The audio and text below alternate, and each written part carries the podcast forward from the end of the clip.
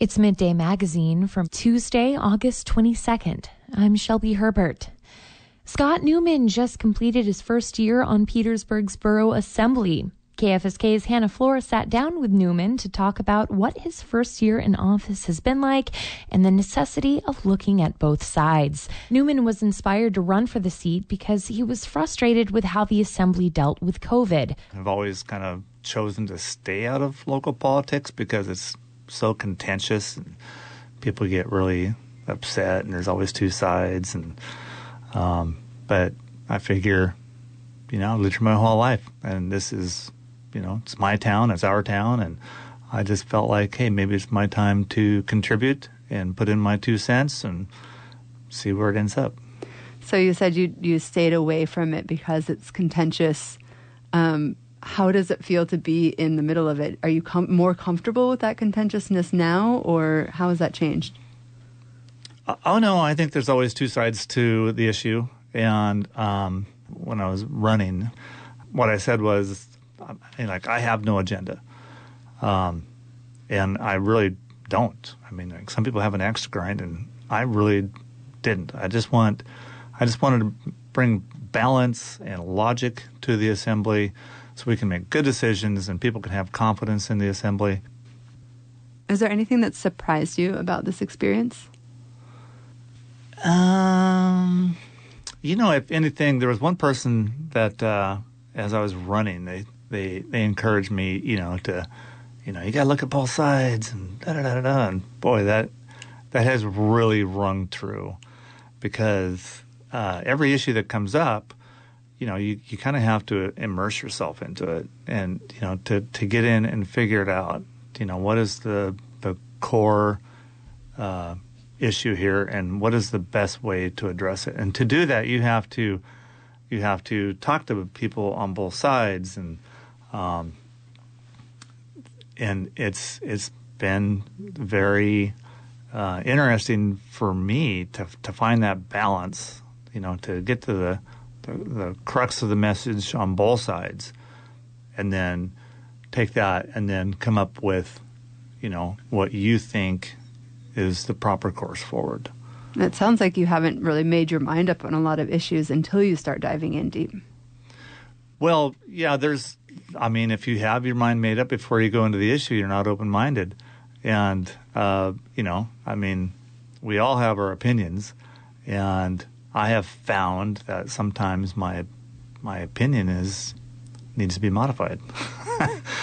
and by doing so, by by going into these issues and learning, you you realize that wow, so many of these issues are they're a lot bigger than you think they are.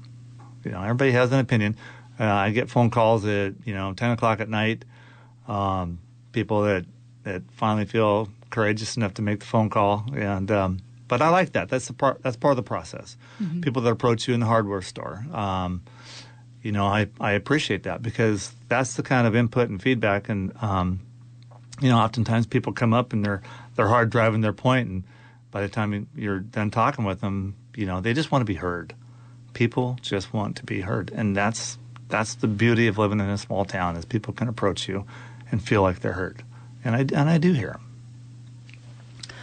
What do you wish that people understood about the assembly? Um, well, it is a lot of work. uh, if you have uh, and anybody that's looking at at, um, at, at running for any any board or assembly, it definitely takes time. If you have extra time on your hand and extra mental capacity, then jump right in. But I do encourage uh, people to to run for boards and be a part of our community, and and you know, the citizens are part of the process. We are we are the process. Like this is our town, and we need to be, get involved and and have a have a hand and have a say in how we move forward, and that that requires all of us. So, um, is there anything that you're particularly proud of in the last year? Um I, I, you know, I don't think that I really have done any one thing in particular. Um, I, I, I, am pretty sure that there were some other assembly members and people that were pretty concerned about me and thought I was like super ultra conservative. And and then when they meet me they find that actually I'm I like to think I'm a fairly reasonable balanced person and can hold a discussion. And that's uh, that's what the process is supposed to be. We're not we're supposed to get along and encourage debate and talk to each other and um, you know and find find the best solution moving forward whatever that may be and um, I, I, feel like I've gotten along uh, well with the other assembly members, and uh, for that, I, I I'm particularly proud of that. I guess. That was Scott Newman speaking with KFSK's Hannah Floor. This is the second of a two part series with freshman assembly members. The first aired yesterday and can be found on KFSK's website, kfsk.org. The next municipal election is Tuesday, October 3rd.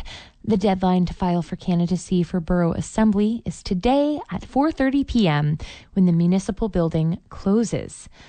Objects that are culturally important to tribes in Alaska, like ceremonial masks and drums, are scattered throughout the collections of museums across the globe. A new round of federal grants will help two tribes and two museums in the state bring some items home. Coast Alaska's Angela Denning reports. Anthropologist and explorer Ted Banks collected items from the Aleutians in the 1940s. Some were human remains, like human bones and skulls and jawbones and things like that. Chris Price is the CEO of Unalaska's tribe. The Qawalangin tribe of Unalaska is receiving about $15,000. The money will help them bring back items from the Museum of the North at the University of Alaska Fairbanks. Lots of different archaeologists and explorers over time have come to Alaska and they, you know, removed uh, sacred objects, including human remains. The Qawalangin tribe plans to bring some of the items back to their island, and others will stay at the museum for research. The returned remains will likely receive a ceremonial burial, depending on what the tribal council decides. Carter Price writes grants for the tribe. He says culturally, it's very important to get ancestors' remains back to their homes.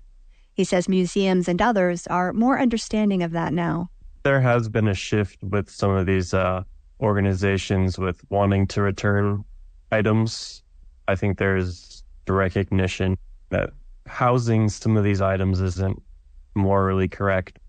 So we're seeing more work with the tribes and trying to get the artifacts back.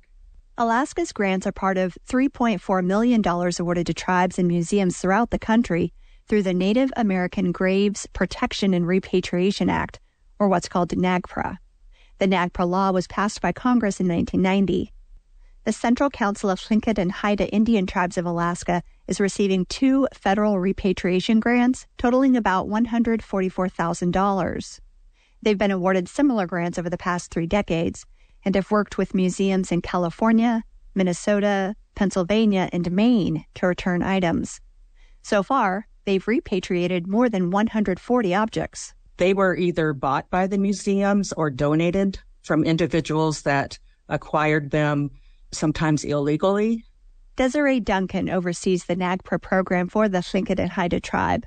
She says they repatriate and store the cultural items in Juneau and then loan them out to clans for memorial parties. The tribe has over 36,000 tribal members and several clans.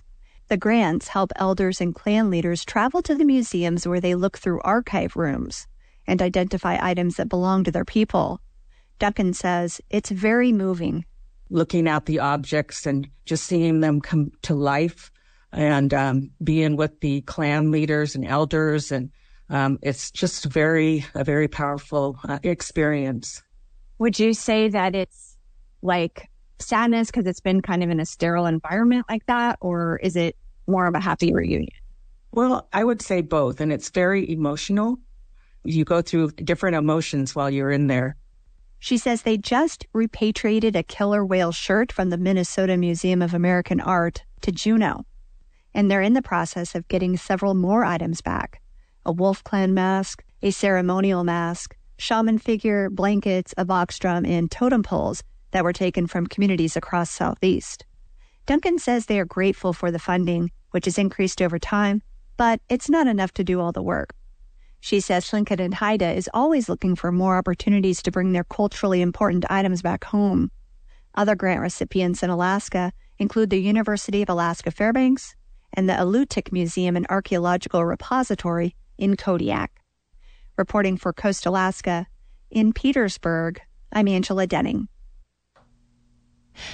Wrangell students head back to school in less than a couple weeks. And while school officials say they'll make the district's dwindling budget work this year, they're grappling with the potential longer term effects of the governor's statewide cuts to education funding. Sage Smiley reports. While students might be thinking about new clothes for school and adults might be signing kids up for extracurricular activities, Wrangell's school superintendent Bill Burr is thinking about money. Even before the school starts, we have to look at where do we make cuts? The amount of money the district receives from the state based on its student population hasn't substantially increased in the past decade, even as inflation has skyrocketed. When we're only looking at removing programs or deducting things or cutting back in staff, none of that is positive to education. Alaska's legislature passed a budget this spring with a one time increase to the funding $680 per student. It was supposed to help offset inflation costs. Governor Mike Dunleavy's veto cut it in half. The impact is, is pretty significant. Burr says Wrangell School District chose to budget without planning on a funding increase from the state. We were not going to count on anything that wasn't already in hand. So when we built the budget, we anticipated a zero increase, knowing that we desperately needed funding that was there but trying to figure out how it was going to to work. The $5 million budget approved by Wrangell School Board earlier this spring had a $120,000 deficit to be paid from the district's savings. The remaining half of the one-time funding will help fill that hole but won't entirely cover the shortfall. We were working hard on seeing if we could survive without a significant increase. That's just the coming year, though. The district has been paying for two school principals out of a pandemic relief grant. That money runs out next year, and without an increase to the base student allocation or BSA, that per student funding formula, there's not many other places to find that funding, around $250,000. If we would have gotten a full BSA addition this year, we would have been able to offset that and know that we were on good financial footing. We don't have that. The governor also slashed funding for the Department of Education and Early Development's Capital Improvement Project grant program, leaving funding for just five projects throughout the state this year.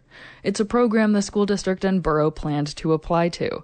The cut means the grants will be much more competitive. We know that we have a lot of critical infrastructure to address. Wrangell's Borough Finance Director Mason Villarma explains. Voters approved a $3.5 million bond last year in hopes of leveraging additional state money. Which would really help in addressing the exterior and mechanical components of the high school, middle school, and potentially the elementary school as well. Villarma says construction has to be mostly complete within three years of bond issuance. If Wrangell's grant applications aren't successful, they have to do the project, just on a smaller scale. We will have to narrow the scope of the project. It will continue to be the high school, middle school, elementary school, but we might just work on one building to try to maximize the resources we're putting into work. So, both on the per student funding front and maintenance front, Superintendent Burr says the district is struggling. The vetoes on both sides are affecting us dramatically, not as much this year, but it will all come due next year. Having uh, a, a $250,000 gap from funding from this year without an increase in enrollment is going to be very difficult. Burr says he anticipates next year being another fight to secure funding for students and schools. The governor has shown over the last five years that education is definitely on the list for vetoes. So even next year, if the if we do get approved and we do get everything that we wanted, the odds of another veto coming are are pretty high. And it's going to prompt some difficult conversations between the borough and school district. They'll meet at the end of August to discuss pressing needs at the schools and throughout the broader borough. In Wrangell, I'm Sage Smiley. For KFSK, I'm Shelby Herbert.